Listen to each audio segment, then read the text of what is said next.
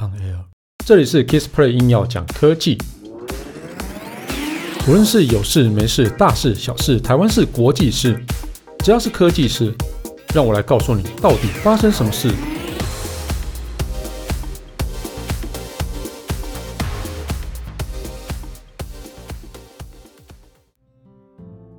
嗨，大家好，我是 Kissplay。那我想先节目开始前，想先问大家一下哈。你每天手机滑多久？嗯，好，这个问题一问出来呢，大家应该是难以估计。那我自己手机每天滑多久呢？我自己觉得哦，大概六七个小时吧。对，有时候就得就得看一下讯息啊，然后滑一下 Facebook，看有没有人来来找我。但是其实我在上班时间比较少滑手机，因为我都是在电脑前工作。那我电脑我最主要的通讯软体其实用 Facebook，所以在电脑上其实是很容易去跟大家做沟通的啊。因为我不太喜欢用 Line，那不喜欢用 Line 的原因很多。那当然就是我比较常更换手机，所以那个每次要备份来备份去就麻烦哎、欸。对，然后哦，Line 其实没有办法在多装置上使用啊。就是在多装置使用上使用是是一个很麻烦的事情，也也有可能会被盗用，对，所以基本上我都是用 Facebook Messenger 哦。那其实我一直很盼望使用 Telegram 啦，但是就是 Telegram 上面对使用的人数实在是太少了，那我没有办法跟朋友之间沟通。对，那如果使用 Telegram 的话，它又可以跨装置，而且它的讯息都是存放在云端上，我就不用那么麻烦，还要这边。换个手机还能备份来备份去，这是白什么白痴设计？好，我抱怨完了，不是 抱怨完这节目不是 抱怨完节目没有结束，好，好，大家再根据统计啊，在二零二零年啊，全球滑手机的时间啊，比二零一九年长长了百分之三十，哦，这个也是蛮蛮厉害的哦。那二零二零年其实大家也是知道啊，COVID-19 的一个影响非常广泛啊。那其实最明显的例子就是说，就像我们今天聊的，就是人们滑手机啊，或者耍滑 App 的一个时间变多了哦。好了，那这个行动数据跟分析公司一个叫做 App Annie 啊，哦，这个还有最新的报报告，他说全球消费者平均每日在智慧型上使用智应用程式的时间高达哦四点二小时，比起二零一九年呢，增加了百分之三十。那在某些地区哈，平均使用时间呢哈，更是超过五小时哦。那我想他讲的某些地区或许是台湾啊，啊，但是这个报报告里面没有 没有包含台湾，可恶。好，没关系，我们要看一下全球其他国家的。好，根据这个报告指出啊哈，二零二一年的第一季啊，美国、土耳其、墨西哥、印度啊，使用应用程式每日时长首次突破四个小时，这个很骄傲吗？没有啊。那台湾早就超过了吧？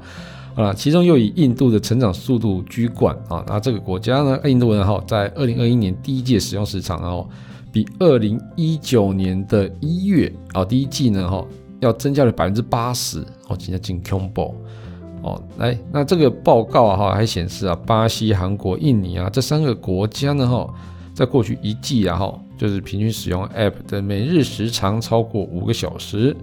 这台湾应该会跟韩国会比较接近一点哦。啊，不过我们这个份报报报告啊，哈，就是只有限于 Android 装置啊，所以用用 iPhone 的这些哈，比较没有办法，就是像是美国、台湾这种使用 iPhone 的人比较多的哦，就比较没有办法呈现该国手机用户的真正现况。不过用 Android 的人其实也蛮多的，算有算还是有代表性。难道用 iPhone 的人花 App 的时间就会比较短吗？没有吧。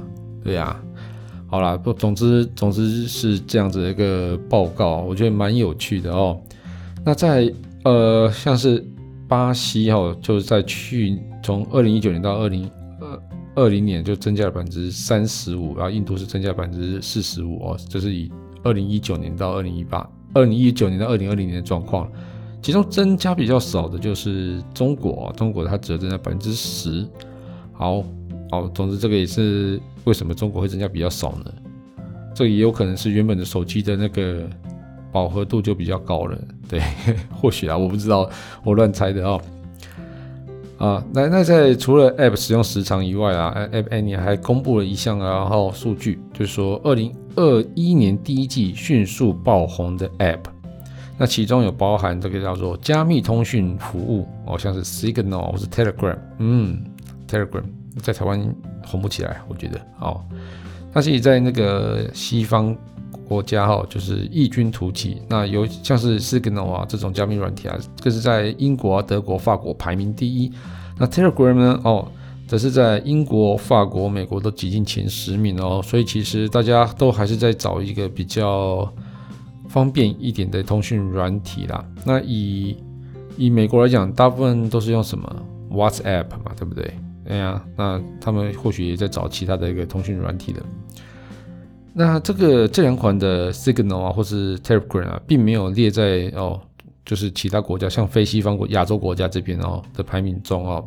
那韩国像是韩国、日本、中国、俄罗斯，其实都没有哦，没有列在，就是 Telegram 都没有排排进名次里面了。哈，那在韩国哦，就比较热门，叫做 UPBit、Upbit 哦，这是当地就是比较有趣的一个，就是它是加密的一个货币交易所。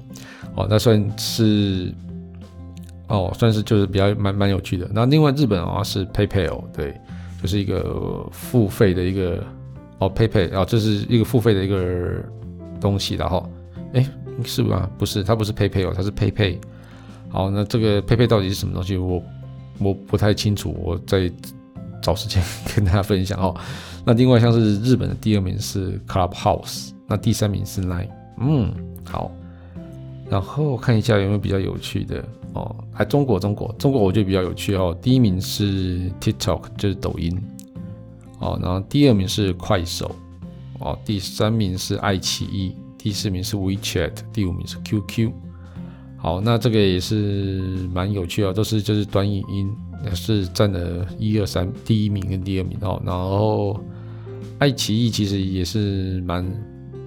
蛮前面的哦，因为可能是大家疫情期间都在看影片，然后那在游戏类的部分的话，哈，那全球第前三名分别是那个为虚拟手机壳涂鸦的一个叫做 PhoneCase DIY，那益智类的叫做 D DOP Dop Two 啊，这不晓得什么游戏不知道。好，那还有另外一个就是有点像是跑跑姜饼人的一个叫 High Heels，对，那这个也是前几名。